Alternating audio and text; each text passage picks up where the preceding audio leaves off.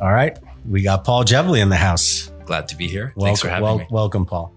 Paul, uh, Paul thought he was coming over for lunch, and uh, little did he know we uh, pulled him into the conference room to make him do a do a podcast with us With a glass of water, may I add? with a glass of water. It's it's it's it's not quite a bottle of scotch. not even not even instant noodles. we, we didn't even give him noodles. We gave him a, a glass of water, and now we're going to get some free legal advice. Oh, uh, before we started, Paul, we were talking about repossessions, Yes, which indeed. is your specialty.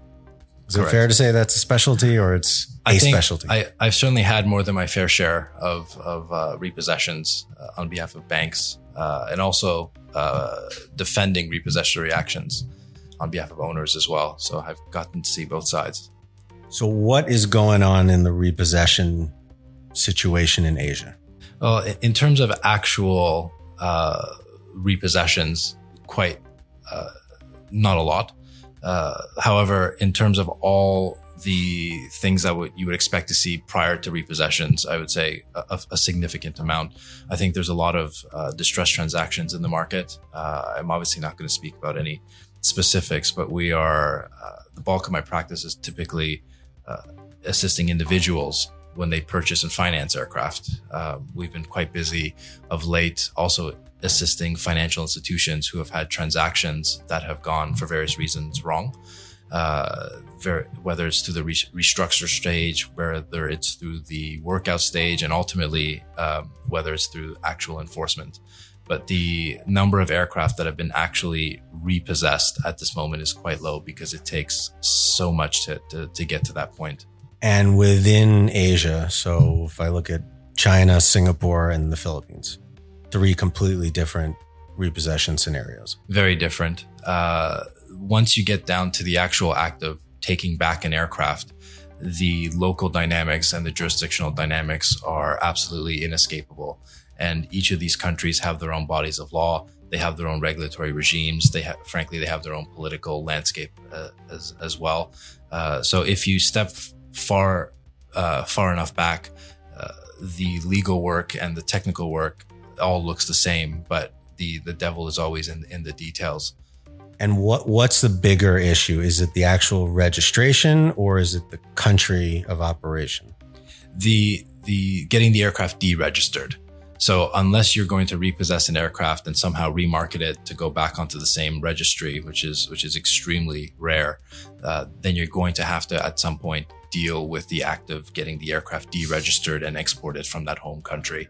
Uh, we deal a lot in uh, the repossession space in the commercial space, and what I will say uh, from experience is that it's actually much more straightforward to repossess a commercial aircraft than it is a business aircraft, uh, particularly when you're dealing with aircraft that are uh, owned or formerly owned by uh, politically politically exposed in individuals or politically connected individuals. But as long as some like if if a jet's on the N reg, does it then really matter which country it's in? Uh, certainly for aircraft that are N registered through through uh, trust structures, it's it's a lot easier to get access to the aircraft itself. Uh, but then you have to remember you can't get around the physical location of the aircraft. So if you have an N registered aircraft that's located in, uh, just for pure example, Myanmar, uh, you, you're you're still going to have to deal with the local authorities uh, to that end. We we publish uh, every year. We publish uh, a, a, a multi-jurisdictional guide to repossessions. I think we're up to 125 countries around the world, where we look at all the different factors that go into ease of repossessibility. Uh, and, and certainly some countries are much more repossession friendly than, than others. And the United States, for, for various obvious reasons, ranks quite highly, whereas a number of countries in, in this region rank fairly low. And what's your view of China at the moment? Uh, it's it's exceedingly difficult, and it always has been to repossess aircraft in China uh, in a um, in in a in a uh, disputed manner. Uh, there certainly have been instances of aircraft that have been handed back. I've, I've participated in a number of those, uh, where you look at instances of, of aircraft that have um, been subject to disputed enforcement. It gets exceedingly difficult. uh, put it this way: there are much much friendlier jurisdictions in, in the world to repossess aircraft from as a as a foreign uh, financier. Yeah, I mean, we've seen a lot. I mean, I guess I would have thought that there would have been a lot more repossession enforcements in China, just given what's going on economically and politically. But what we've seen is just more forced selling, where the lessor just says, Hey, you have to sell. And that's how we're going to clean this up rather than I'm taking back the aircraft. Absolutely. We have seen an incredible amount of forced selling out of, out of China. The thing about uh, the domestic Chinese market that you have to keep in mind is the the interconnectivity of the entire ecosystem. Um, there's there's a lot of face involved. There's a lot of uh, political and personal and business relationships involved, uh, and so I would say it is extraordinarily rare to have a disputed repossession and sale in in, in China, whether it's uh, especially where it's where it's between domestic parties. I would say the majority of this trading activity that we've done in the past year has been squarely in, in the realm of uh, um, directed sales, let's say. Yeah, no, I uh, I think that's true. I think that the number of times we've heard about a sale or potential sale um, where it turns out, you know, there's a there's an underwater lease or there's some some dispute there behind it is is significant. Outside of China, anything similar? Indonesia, um, other difficult markets, or China is really the hardest? Certainly in Asia at, at the moment, I would say the vast majority of distress activity is is is coming out of China simply because it also happens to have the lion's share of of, of aircraft. Um, and uh, when I compare that to other parts of the world, uh, I'm also active doing transactions in the United States, Africa, the Middle East, Europe, I, I, would say it's it's probably the most active market in the world right now for distressed selling. So tell me about the mechanics of repossession. At what point do you normally get involved? Uh, as external counsel, I normally get involved uh, after it's too late. Uh, I am typically surprised uh, by the amount of time that has that has passed uh, since the initial default. And certainly it doesn't serve many people's service uh, sorry purposes to be um, overly open about about these types of things. No one wants to air their their dirty laundry and there there tends to be a, a hesitancy to to to engage external counsel. Um, but usually when I get involved it is a, a go time. The, the the loan's been underwater for a year. So the, the bank's exhausted its internal yeah. capability and they've just said, okay, you know, now it's. Yeah, that's, that, that's correct. And it, it really is at that point a, a debt recovery mission. Uh, and, uh, you know, very often, um, like more often than, than you would think, there, uh, there is still outstanding indebtedness after the aircraft's been repossessed, after it's been remarketed, after it's, it's been sold. And so, a good part of what I do um, for my work on behalf of financial institutions, which again, I really only work for banks now when it's uh, distress situations, is uh, enforcement of guarantees, uh, asset tracing, uh, and, and your real sort of traditional debt recovery type type work. Which uh, I have to say, it it suits me well. I I enjoy it. And how much of it is like a TV show where you have to fly in somewhere? Lock down the aircraft, get the keys, and actually organize it to be flown out. I, I have had instances where where there was there a camera crew following me. It probably made for a good, you know, 10 minutes of a of a TV show. Most of the rest of it, to be honest with you, happens just behind a desk. Um, but the the debt recovery part is is is interesting. Uh, that's where the investigators become involved uh, and, and, they have all types of ways and means to to to locate assets uh, because nobody. But by and by the way, by that point, the relationship is over, uh, and so you have to keep in mind that uh, people try to maintain the relationship for as long as possible. And to be honest with you, and I have been on both sides of this. I have had clients that have made fortunes, lost fortunes, and made fortunes again, and that's important to keep in mind. Uh, and certainly, whenever I'm acting for a financial institution doing debt recovery, I still approach it uh, with a lot of respect, but there's a lot that goes on sort of behind behind the scenes. And what's the typical time frame from the moment you get called until it gets settled? Until all outstanding indebtedness is settled. Yeah. Anywhere between or the aircraft's repossessed and sold or if there is a high likelihood that the individual is is motivated to do a discrete workout, then one to three months. Uh, otherwise, you're looking at one to three years to get actually to take possession of the aircraft. Uh, to take possession of the aircraft is not that difficult. You, you, can you can physically possess an aircraft with within a month. Uh, the the the act of then uh, selling the aircraft and and and and deregistering and exporting it. Uh, but if there's an aircraft longer. sitting on the ground somewhere in Asia, and you have good, t- I mean, you have good contracts and everything like that, you can you can get title to the aircraft. and you've thought through your strategy in advance and and it's executed particularly where the borrower where the where the owner uh, consents or at least uh, doesn't intentionally seek to frustrate the process and if the owner does seek to frustrate- you're you're you're in court for, for a prolonged period. And while you're in court, if you're unlucky, the asset is sitting somewhere corroding and deteriorating. Uh, and I've certainly dealt with situations like that. Um, I've, I've, repossessed aircraft in Hong Kong, uh, like Nigeria, and the speed is is is everything. So by the time that that decision is, is taken, it's it's it should be in, in the blink of an eye. I imagine Hong Kong is a reasonable place to get that done. You you would have been surprised. Uh, it is it is now, um, uh, thanks to the work of uh, you know some some some lawyers like myself. Uh, but it it, uh, it, wasn't always as as straightforward as it as it should have been. Um, Let's take a quick break.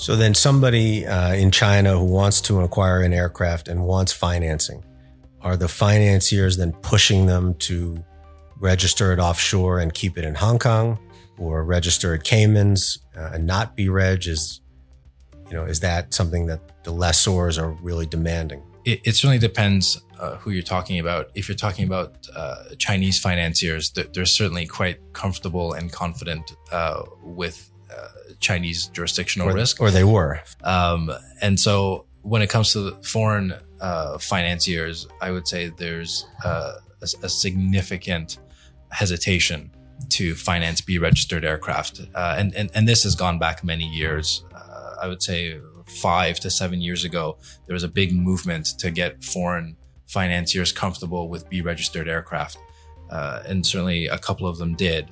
But then they had an extremely difficult time competing with with the domestic financiers, not just on margin, by the way, also on the mode of transacting and the amount of financial transparency that that's required. You're you're really dealing into almost completely uh, distinctive uh, business cultures in, in that sense. Are you talking diligence or KYC or both? Both. Uh, the, the amount of financial disclosure that uh, one needs to give to a non Chinese lessor is, without exception, in my experience, significantly more. Uh, but that's for for various reasons. I, I think the uh, the differing business cultures is what it comes down to. Yeah, no, I think the culture part of it's important. I mean, we see a lot of Chinese clients who balk at the disclosures. Not not that they can't do it or that there's anything wrong. They just they haven't come from a place where those kind of demands are are asked. And oftentimes they just look at it and think it's silly.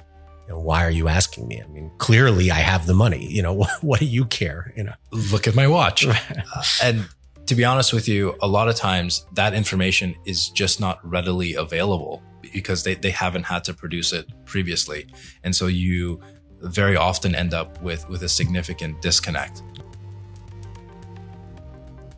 Um, I just I want to come back to KYC for a minute. Something that we hear a lot from bankers, at least bankers out here in Asia, uh, is that getting their own bank to do a deal is harder than getting clients.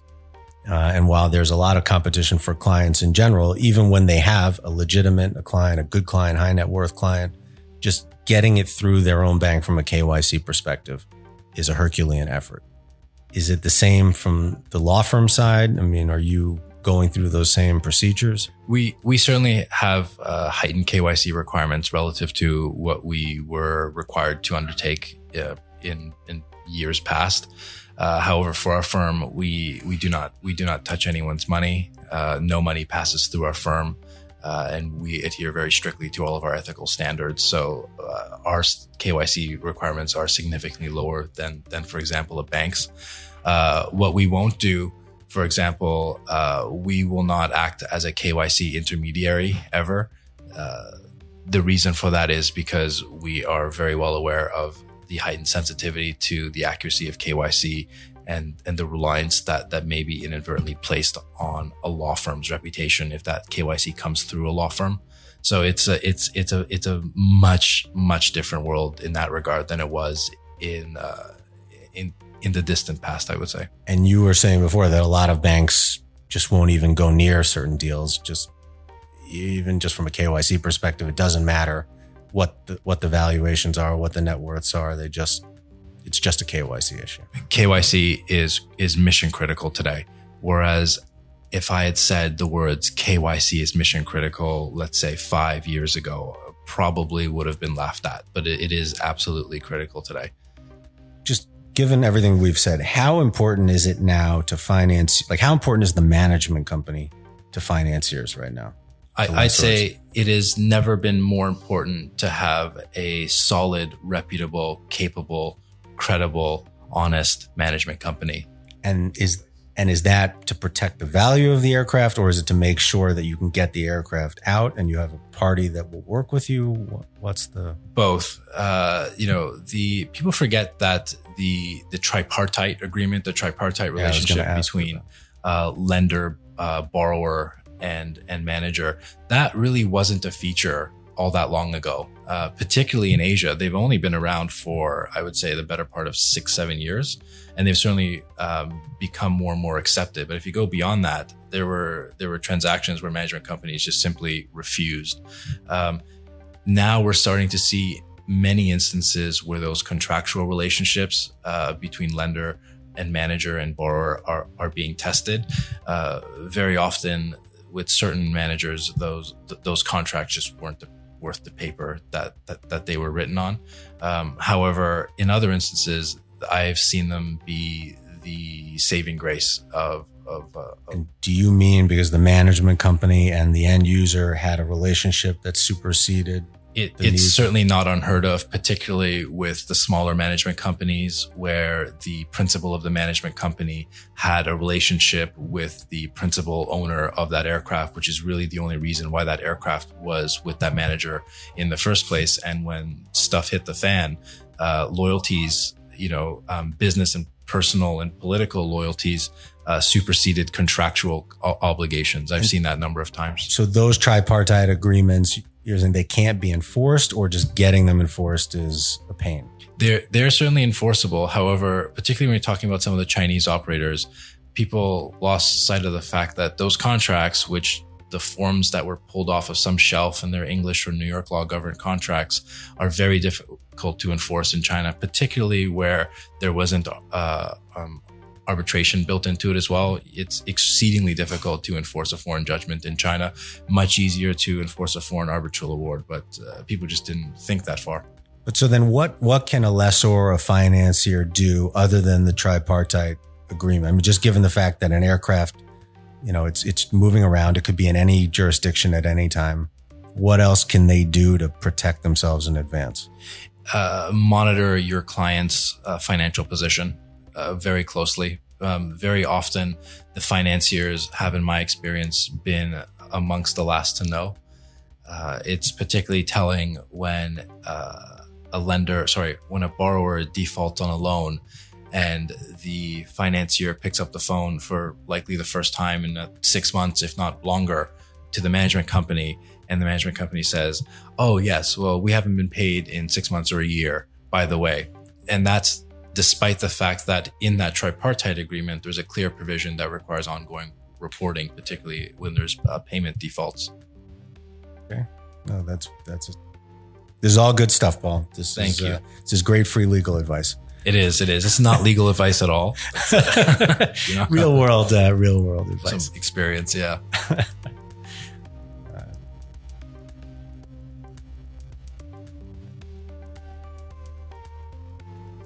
Too easy to always go down the the China rabbit hole, and we forget that there's a whole other whole other uh, group of countries out there. So, if we just step outside of China for a second, look at the rest of Asia. What's the financing market look like? You see a lot of deal flow.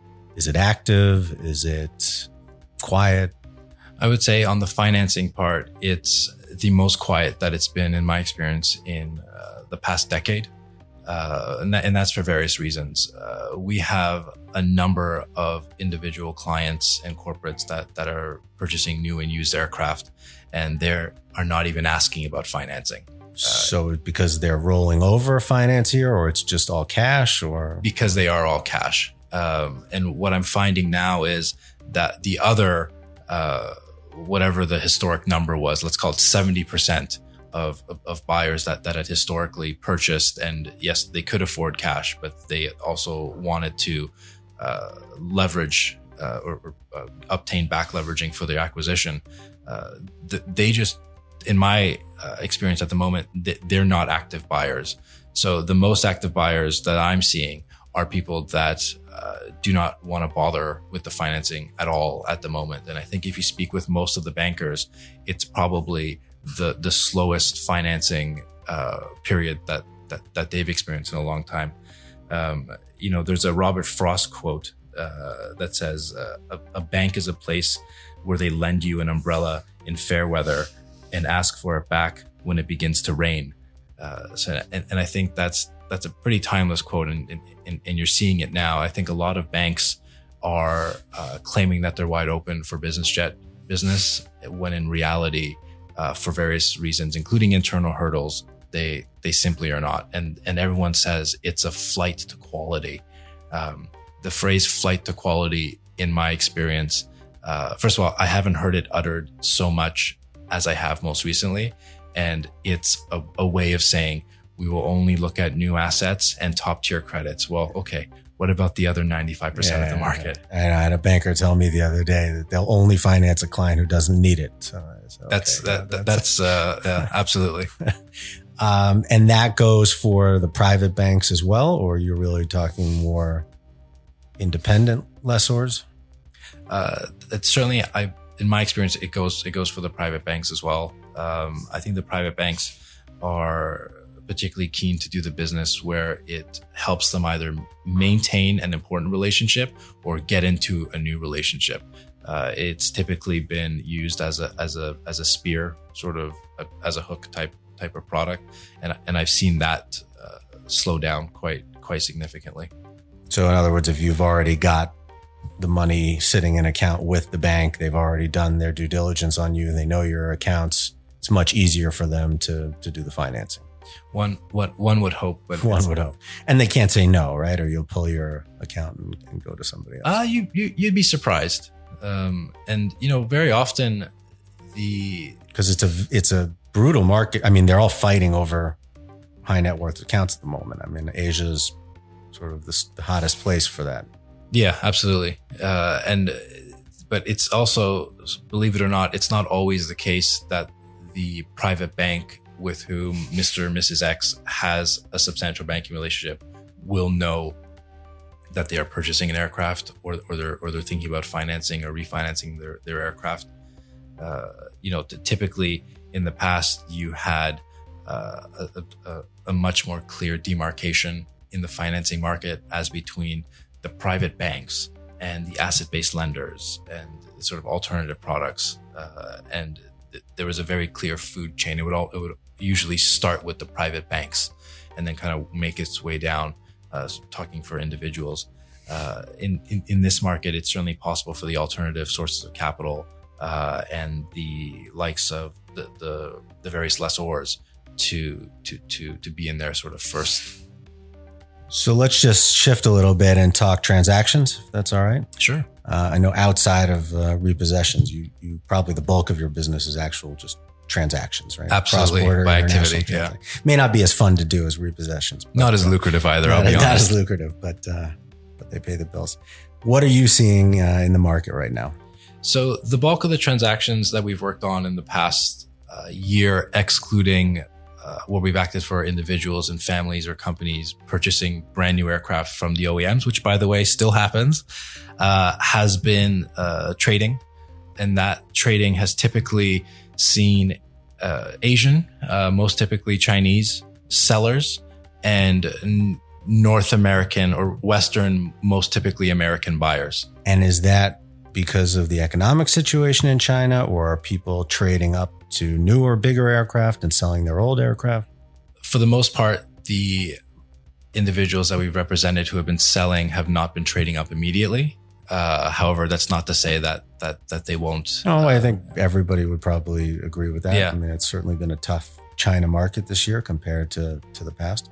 I I believe there's a good number of owners that have become very good clients of the charter companies now, uh, and they will hopefully again become owners. Outside of China, are you seeing a lot of activity? Yeah, absolutely. Uh, so the Middle East has, has been quite active for us. Um, uh, Africa has has always been a, a particularly busy uh, place for us. We, but that's not to say there's been a lot of African transactions. It's just to say we we we happen to be on most of the ones that that that do get done. Um, not all, of course, but it, it's interesting because and I'm still active doing transactions domestically in the U.S. as well. Believe it or not, from from Hong Kong, uh, and their you domestic U.S. transactions are always much more straightforward than the international ones. And when you start getting American parties and international parties transacting with each other, there is always not always there is very often a a gap in expectations, uh, whether it's uh, it's it's a cultural thing, but but whether it's um, you know how how a buyer, an American buyer, expects a sale to go compared to what an Asian seller um, may be used to, uh, and certainly uh, when you get uh, representatives of the Asian sellers uh, who really sort of shouldn't be representing the Asian sellers, gets more complicated. Uh, just in terms of the ease of transacting, as as the market has, uh, in some senses, slowed down, in in other in other senses, it's become uh, more difficult. The there really is no such thing as a straightforward transaction anymore. I don't think I've seen a straightforward transaction in at least four years. And by that, you mean multiple parties involved? You mean everything is difficult. The uh, there's very often a distressed element. Uh, there's very often uh, timing sensitivities. You have parties that maybe have not been paid in in, in a long time. Uh, you on top of that, there's always a dynamic uh, when you when you're talking about a trading transaction, for example. You know, arguably it is it is a a buyer's market at the moment, and so uh, you have certain buyers that are sophisticated that are also very very aggressive uh, with pricing and and terms, uh, and it's it's very difficult to simply it's it's much harder to do these deals today than it was in the past. Well, I agree with that. I was saying it before a little bit, but we we often see deals where you know ten parties have to be paid out of escrow, and you know everything from the law firm, the management company, the bank, and five other suppliers that haven't been paid in a long time, uh, and that they could all hold up a deal, right? They Yeah. all want to be paid, and so getting everybody onto the same page and the amounts agreed and everything before a deal can go through is is yeah, it's sometimes shocking. More complicated. Well, let me ask you about that. I mean, what is the the willingness these days of Asian you know, buyers or sellers to hire outside counsel? it's- it's always reluctant. like everyone, I, I always say that, uh, you know, and th- this is the age where, where, where everyone knows the cost of everything and the value of nothing. Uh, so it, it is very often the case that where, where they, where outside counsel is, is appointed or outside advisors are appointed, uh, they, they tend to go with, with, with the cheapest sort of game in town. Um, and frankly, there's a reason why, why they're the cheapest game in town. The transaction will be more complicated there will be a lot left on the table. Uh, but it's difficult because if you're talking about a seller who is selling an aircraft, uh, particularly when there is an underlying uh, distress, then they are looking to maximize the the capital which they which which they walk away with. And and spending it on on attorneys is is not is not quite so high on their list of priorities. Whenever one of our people is working on a, tra- a new transaction first question i always ask is is there outside counsel involved? Because inevitably if there is i know it's got a good shot of moving smoothly. You know, it may not be easy but it'll move whenever they tell me no the general counsel's handling it or so and so's handling it the next question is always, have they ever done a business jet deal before? And it's always no. And that to me is where you inevitably add a three month nightmare. Absolutely. Between, you know, with just some general counsel and nothing against general counsel, by the way, but just who's never done an international jet deal, wants to prove themselves to the boss and starts marking up things that are considered, you know, standard course of business. Yeah. Uh, and look, th- this, this is a craft. This is, this is pretty much all I do right? And and I'm, and I'm not alone. There there are a number of other excellent uh, business jet focused attorneys around the world uh, who who have done hundreds of deals and have seen distress and have done repossessions and know the market. Uh, and so there, there's a reason why they are they are able to conclude transactions um, swiftly, efficiently, and favorably. Uh, you know, unfortunately, uh, you know, uh, very often there is a view that that particularly uh, lawyers are are commoditized. But I'll be very honest with you. I'm I'm very happy when when I see a seasoned, competent brokerage involved as well. So so one of my first questions is is also like, you know, is there other representations? I also ask who the management company is, and you can tell how difficult a transaction will be. that is true. You too. really can tell. That is true too. Yeah yeah, oftentimes, and I don't want to get too much into the stuff, but you have a management company that doesn't want to lose the client. And so it's almost like the incentive for them is not to see anything happen or to only see something happen if it's going to be sold to somebody who's going to keep the management with them. And if they're going to lose the management, they just wipe their hands of it and it's just, it's your problem. And that does not work in an international jet deal. So, how did you get into this? Uh, very much by design, believe it or not. Oh, okay. Usually it's the opposite. No, tell me they they're gonna do this all, by accident. If you find people that I that I went to high school with, and you ask them what was Paul saying he would do when he grew when he grows up, they would answer, "Be an international aviation lawyer." I didn't even know what that was.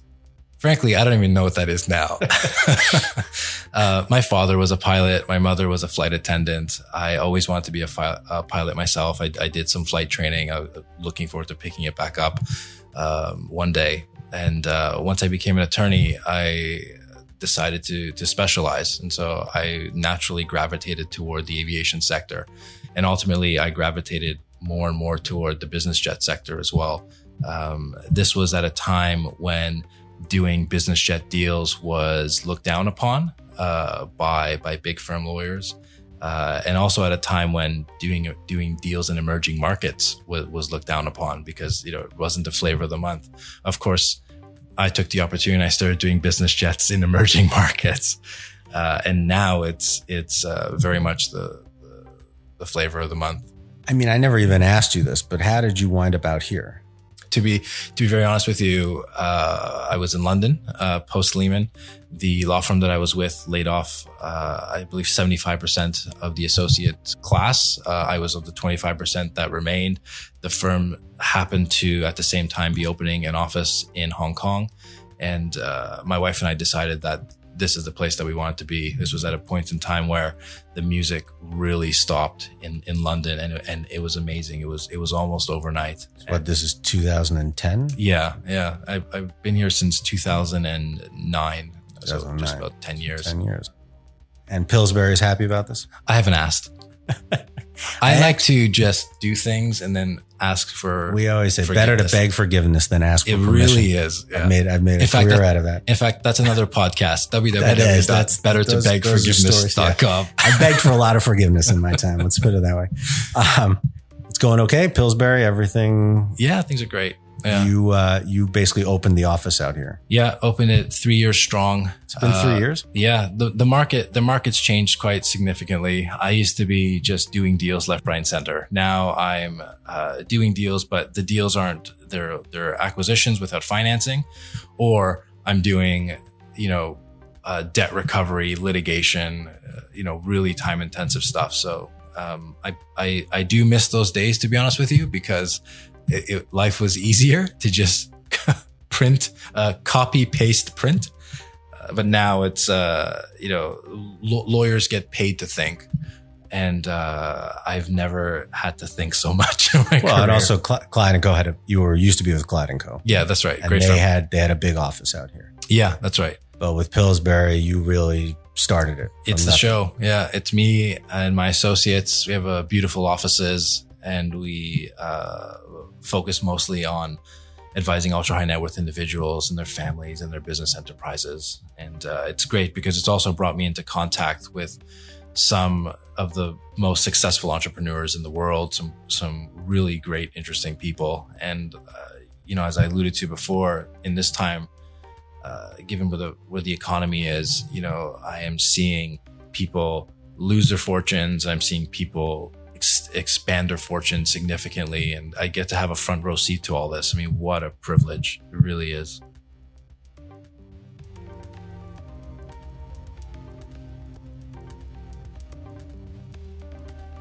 Uh, we were, we were taking a break, and Paul and I were just talking about the fact that nobody. He was asking why we're doing this multimedia channel at Asian Sky Group, and I said nobody reads anymore, and I, that's a big generalization. But you know, you were just saying it applies to emails as well, and now you you call people. Yeah, absolutely. I mean, look, I'm I'm used to working for, uh, you know, ultra ultra wealthy individuals who who are busy and they're they're billionaires running multi billion dollar enterprises. So I, I'm I'm used to keeping things short and brief. Uh, I, what I will say today is is I've noticed uh, the Twitter uh, Twitterization of, of of legal and other advisory services. So very often, if I have a long email to write, I will do a couple of lines at top and I'll say, this is what the email is. This is the point. Uh, read on if you want further details. It's important for us to have further details written.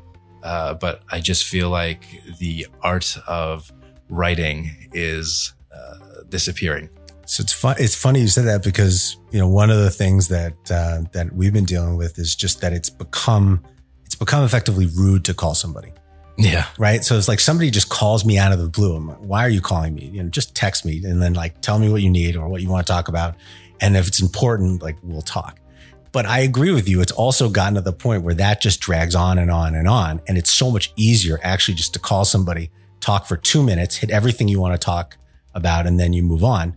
When you're messaging, you sometimes just like wind up in tangents for 10 or 15 minutes, and it actually is less productive. Exactly. And uh, first of all, I'm, I'm sorry for just calling you all the time, but but it's what I, I, wasn't do. gonna I wasn't gonna mention it, but uh, but I will I will just pick up the phone uh, and, and I do spend more time on the phone today than I have ever in the past, which is interesting because earlier earlier on in my career I spent a lot of time on the phone, and then it went through a period where people were just afraid to talk on the phone, and now I'm finding that because the the mind is no longer willing to read and is more willing to listen. I it's a lot easier for me to talk to people, and unfortunately, I for people that I talk to, I do just pick up the phone and call them and I say, listen, I need two minutes of your time. And what I am good at, I will stick to that two minutes. I promise. clients should like that, right? It's more efficient. Just you know, two minutes on the phone, five minutes on the phone. You don't need to bill them for an hour writing. Writing. it is I mean, I'm I'm privileged in many ways for my career, but one of them is that I've gotten to work with the most successful entrepreneurs in the world, and I've gotten to learn from a little bit from their from their working styles. Right? I I I don't hang out with them all the time, but I have adapted my lawyering to to fit their needs. And short, brief phone calls very often get get the job done. And obviously, everyone's got different preferences. Uh, I spend a lot of time on email. I also spend a lot of time on instant uh, chat uh, and voice recordings over instant chat as well. That happens. Yeah, yeah. That's something I haven't I haven't embraced yet. but uh, that's a big thing in Asia. It is just leaving leaving short voicemails over WhatsApp and and, and WeChat. WeChat. I think part of that is just because it's so time consuming to send messages in Chinese characters that it's just so much easier to do 30 seconds and then blast it. But you walk around our office and you'll just see people like talking into their phone for 30 seconds. what are you what are you doing? But yeah, it is more efficient. And what's also interesting is now that everyone walks around with electronic devices all the time and people just take calls everywhere, you'd be amazed at the amount of information that, that you can pick up just walking down the street. And, I, and, and I've become attuned to it because we are under ethical requirements to keep our stuff confidential and to protect our clients' confidentiality at all costs. Uh, you know, I, I, I I've heard a lot of very interesting conversations on, on the streets of Hong Kong, and I've may or may not have seen people's screens as they're sitting on subway. You know, like, oh, that's an interesting. Well, it's a good thing that we know you're, uh, as a lawyer, you're, you've got 100% confidentiality. It's critical. Uh, the, the the one thing that that separates the legal profession from most any other profession is our adherence to legal ethics, and uh, that that uh, the best lawyers take it very seriously. Do you? I mean, not to get too much into this, but it's something we've been dealing with a lot here. Do you worry about data protection for your clients? Yes, absolutely. Our, our firm spends an incredible amount of time, money, and also a, a lot of uh, energy on uh, ensuring that our systems are are well protected. We get attempted attacks uh, hundreds, if not thousands, of times a day, and it's it's um, we deal with a lot of. Uh, I'm representing some very very very well known people. Yeah, and they're uh, sharing things with you that they wouldn't share with. Absolutely, and so you know we're we're very well aware of the various. For example, we don't have wireless keyboards in our offices um, because they can very easily be uh, intercepted, and the keystrokes can be recorded. Um, you know, and there's all types of other uh, steps that, that we've taken that I don't think was the norm years ago. But at the end of the day, all you can do is to try to put up as high enough a barrier to disincentivize people or uh, make sure that that the, that the jokers at least can't get in. But if somebody's serious enough, then you're. But you also have to make. I mean, if you're a client, you have to make the assumption that the people that you're sharing your information with have that protection. Like I see clients here, not here, but I just see clients in general emailing very sensitive stuff, just over Outlook, no problem to banks due diligence requests. Here you go. You know, just sending very, very. At least they're using Outlook. Um, well, maybe not. Maybe they're sending it over other things. But I just mean without any kind of questions of, you know, where is this data going to be held? How are you going to protect? You know, these are people, as you said earlier, they don't like to give out their confidential information, but here they are just emailing it or messaging it to people without asking how it's going to be stored, where it's going to be stored. Yeah it's just sort of taken for granted. Oh, I'm sending it to a bank. It'll be fine. And I have to tell you, um, now being mainly on the owner side the past few years, I've, I've, I've seen instances where there's been certainly lapses of banking secrecy best practices. Um, but I'm also interested when people just openly transmit sensitive data over WhatsApp and, and WeChat. So for example, when I'm on WhatsApp and WeChat, nothing sensitive. You know, the the day-to-day minutia, absolutely. But you want sensitive stuff, it's going through our email servers. And you'd be you'd be surprised. A lot of people take exception to that. And uh, I'm I'm sorry, but I'm not transacting over over WeChat or WhatsApp or Instagram, whatever. Yeah, no, you I agree. We, we have these systems I, in place for a reason. I Use agree. them. I agree with you. Uh, I appreciate you doing this, not the least of which because I know you've got another podcast coming out soon. So I tell do. us what that's about. I uh, I decided to launch my own podcast because I uh, I'm just not busy enough. Apparently, uh, the podcast is called Words That Bind. Uh, www.wordsthatbind.com. Uh, the point there is uh, to lawyers, uh, contract law is both an art and a science. But to business people, uh, contract law is often viewed as the exclusive domain of lawyers and otherwise unapproachable. So what I decided to do was to launch a very informal podcast where from time to time I talk about contract law issues in a very practical way. Uh, not, uh, not just dealing with business aviation, but dealing with all types of general contract law issues. So, And uh, Words. That Bind is your page, or it's just it's a legal site that people post on? it's my page. Your personal page. Yes. Okay. Uh, I think, and I think we'll put eventually, a link up to it. Thank you. I think eventually I will get um, other lawyers to to come in on it as well. But I just launched it. I've got my first couple of episodes. When when is it going live? It is going live. It'll be live by the time this goes live. So Oh, okay, we- good. yeah, I hope we didn't step on anything. not at all. Paul Jebely, thank you very much. My pleasure. Thanks for having me.